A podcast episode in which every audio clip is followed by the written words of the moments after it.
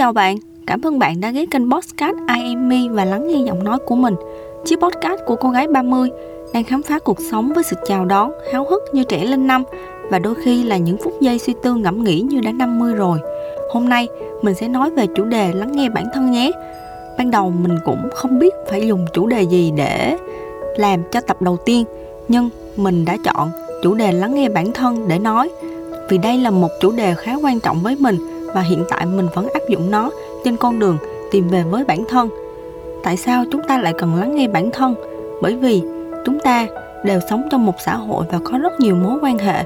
Nếu như chúng ta không lắng nghe bản thân, chúng ta sẽ dần quên mất mình là ai và bị hòa tan vào trong đám đông và các mối quan hệ xung quanh. Bạn có biết rằng trong mọi mối quan hệ, dù là gia đình, tình yêu, tình bạn, công việc, nếu bạn có muốn thay đổi bản thân để phù hợp với môi trường xung quanh hay nói cách khác là làm hài lòng người khác.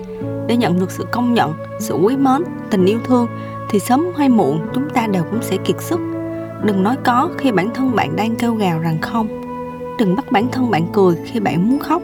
Đừng bắt bản thân hồ theo những điều làm bạn không thoải mái chỉ vì ngại phá hỏng không khí. Hãy tôn trọng và yêu thương bản thân mình trước tiên bạn nhé. Dù bạn có làm gì thì người đi vẫn sẽ đi và người ở lại vẫn sẽ ở lại. Không biết bạn có giống mình không? Tuy rằng mình không cố làm hài lòng người khác để lấy được sự công nhận, sự quý mến hay tình yêu thương, nhưng mình đã luôn cố gắng để làm một người nhân viên tốt nhất, hoàn thành các dự án xuất sắc nhất để mình được là trung tâm của sự chú ý. Nhưng sự chú ý đó mình không phải là cần để thành một người ngôi sao hay dát thêm những vẻ đẹp cho bên ngoài, mà mình cần có thêm nhiều người bạn. Mình cần mọi người yêu quý và yêu thương mình hơn.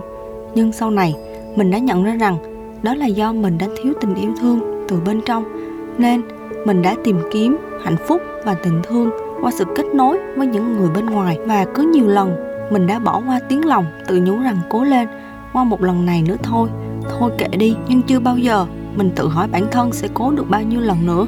Và cho đến khi mình kiệt sức thì mình đã nhận ra rằng mình đã bỏ quên bản thân quá lâu rồi. Vậy hôm nay mình sẽ nói về chủ đề lắng nghe bản thân này nhé. Có thể bạn sẽ thắc mắc rằng lắng nghe bản thân, lắng nghe bằng cách nào? Chẳng lẽ mình đã sống đến bao nhiêu năm nay, mấy chục năm nay, mình lại không hiểu rằng mình thích gì, mình muốn gì và mình cần gì? Mình phải là người hiểu mình nhất chứ.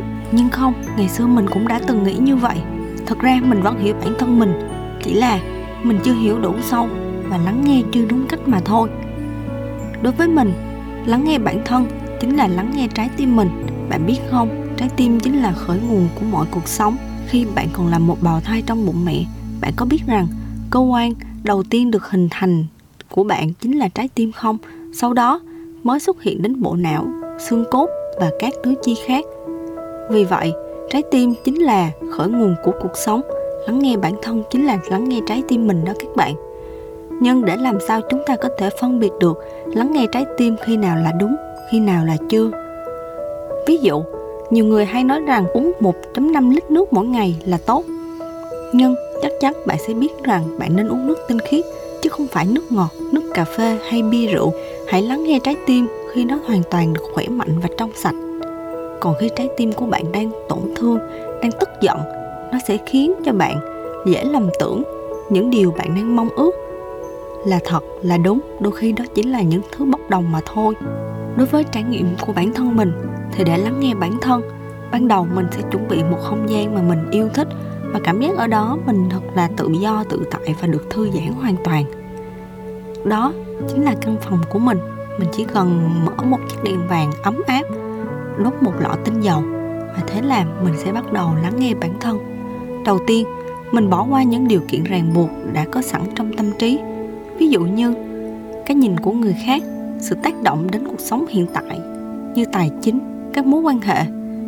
Mình đã bỏ qua hết và mình chỉ cân nhắc rằng chuyện đó có thực sự phạm pháp luật hay trái với luân thường đạo lý hay không. Nếu không, mình sẽ tiếp tục đặt tay lên tim và tự hỏi một câu, mình thích làm điều đó chứ? Và khi ấy, mình đã có câu trả lời của trái tim mình rồi, và mình biết mình cần phải làm gì. Mình sẽ kể cho các bạn nghe một ví dụ của bản thân mình nhé. Mình đã làm marketing được hơn 6 năm mình đã rất là yêu nó, phấn đấu hết mình vì nó. Và tất nhiên cũng như bao nhiêu người khác, khi bắt đầu một công việc chúng ta đều sẽ có mục tiêu. Và mình đã có mục tiêu để mình đạt được cấp bậc đó với mức lương đó, với những thành tựu đó, thì mình sẽ đạt được hạnh phúc. Nhưng khi đạt được nó rồi, mình nhận ra rằng nó không thực sự đem lại hạnh phúc một cách trọn vẹn nhất mà con tim mình muốn à, thì lúc đó mình quyết định mình sẽ tạm dừng với công việc marketing này và có một ngã rẽ khác. Lúc đó mình cũng chưa biết là mình sẽ làm gì tiếp theo cả.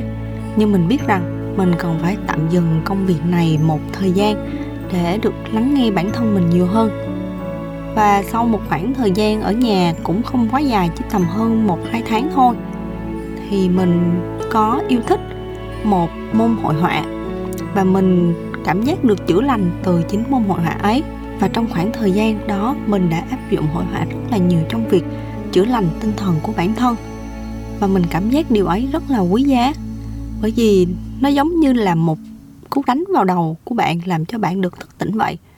Và sau đó mình mua phương pháp này, giới thiệu đến nhiều người hơn để có những bạn chưa có đủ điều kiện để nghỉ làm và áp dụng được toàn thời gian như mình và sau đó mình đã đứng ở giữa cân nhắc hai con đường. Liệu mình có nên rẽ hướng đi kinh doanh này hay không? Và sau đó mình đã có cơ hội gặp một người chị. Lúc đó mình đã kể rất là nhiều. Trời ơi, chị ơi, em không biết bây giờ em theo cái này. Thì có bị điên, bị khùng quá không chị nhỉ? Trời ơi 6 năm đi làm việc marketing của em, rồi em lại bỏ ngang. Em lại đi qua một cái hướng không liên quan cho lắm rồi bây giờ ở tuổi 29, 30 em lại đi ở một cái hướng khác trong khi người ta đã ổn định gia đình và chuẩn bị cho những cái bước tiếp theo. Thì chị đó không phân tích quá nhiều. Chị đó chỉ hỏi rằng em hãy dừng lại với những các điều kiện đó. Bây giờ chị hỏi em một câu giữa marketing và vẽ em thích cái gì? Và khi chị ấy hỏi mình câu đó mình đã biết mình thích cái gì và rồi sau đó mình cũng đã mở những cái lớp vẽ để chữa lành. Và cũng may mắn là được nhiều người ủng hộ. Chỉ là tạm thời bây giờ mùa covid thì lớp vẽ phải tạm ngưng thôi. Nên vì vậy, đó chính là kinh nghiệm bản thân của mình. Bạn cũng có thể áp dụng nhé. Bạn hãy dũng cảm làm những điều mà trái tim bạn thổn thức, miễn là nó không phạm pháp hay đi ngược với đạo đức là được. Chỉ cần làm với sự hạnh phúc tràn đầy trong tim thì bạn đã thành công một nửa rồi bởi vì ngay cái lúc đầu mà mình mở lớp vẽ, thực ra mỗi lớp vẽ mình cảm thấy rất là hạnh phúc, cực kỳ vui để mình gặp được các bạn, mình nói các câu chuyện. Rồi mỗi người sẽ có một bức tranh đẹp để mang về và mọi người cũng cảm ơn mình rất là nhiều khi có một buổi trải nghiệm đầy hạnh phúc như vậy. Và các bạn biết đấy, khi chỉ cần các bạn bắt đầu một hành trình nào đó, cảm giác khi làm vừa vui vừa sợ thật ra chỉ là để nhắn nhủ rằng bạn đã đi đúng con đường mà thôi, tại sao lại vừa vui và vừa sợ? Vừa vui đó chính là bạn đang được làm đúng với những gì mà trái tim của bạn đang thổn thức và có nhu cầu. Vừa sợ đó chính là đến từ ý thức của chúng ta. Suốt bao nhiêu năm qua chúng ta đã được giáo dục rằng à ta còn phải học xong đại học, rồi đi làm đi làm rồi sẽ phải lập gia đình, rồi có con cái. Thì khi chúng ta bước ra khỏi cái con đường mà chúng ta đã được dạy dỗ từ bé, từ những mối quan hệ xung quanh ai cũng giống như vậy, thì chắc chắn là các bạn sẽ sợ thôi giống như các bạn đang đi trên một con đường. Uh, ai ai họ cũng chọn đi con đường lớn.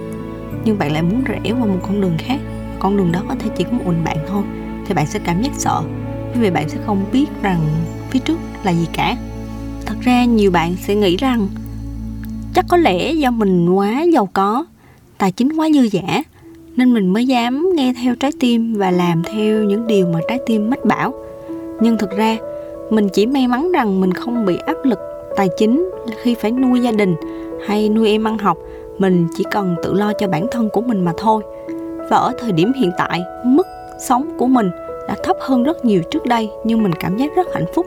Mình không còn được vào trong các trung tâm mua sắm, mua thả ga những loại mỹ phẩm đắt tiền. Mình cũng không lên trên mạng để mua các bộ quần áo mốt mới nhất hay bộ sưu tập mới nhất. Bởi vì bây giờ mình thực sự không cần những điều đó nữa. Mình chỉ cần một ngày ăn ba bữa cơm thiệt là ngon miệng, có đủ tiền để đổ xăng xe và có một vài bộ quần áo để mặc. Bạn thấy đấy, tiền chỉ là công cụ để chúng ta trải nghiệm cuộc sống mà thôi, chứ nó không phải là người chủ của chúng ta. Hạnh phúc không ở đâu xa cả khi bạn biết lắng nghe bản thân và yêu thương bản thân mình bằng một tình yêu vô điều kiện vì nếu bạn không lắng nghe và không yêu thương bản thân mình thì ngoài kia cũng sẽ chẳng có ai thật lòng lắng nghe và yêu thương bạn đâu. Hy vọng qua topic này mọi người sẽ lắng nghe bản thân mình nhiều hơn. À, sau mỗi buổi đi làm về có thể dành ra 5-10 phút để mình lắng nghe bản thân. Chỉ là những điều mà trái tim của bạn đang thổn thức rất là nhỏ thôi. Ví dụ như hôm nay à, nó muốn uống một tách trà ăn một chiếc bánh ngọt mình hãy bỏ qua những cái chuyện giống như là, ôi, ăn lên sẽ béo lắm. Self love chính là khởi nguồn của true love đó mấy bạn. Cảm ơn bạn đã lắng nghe câu chuyện và tiếng nói của mình trong những phút qua và những phút sau này nữa bạn nhé.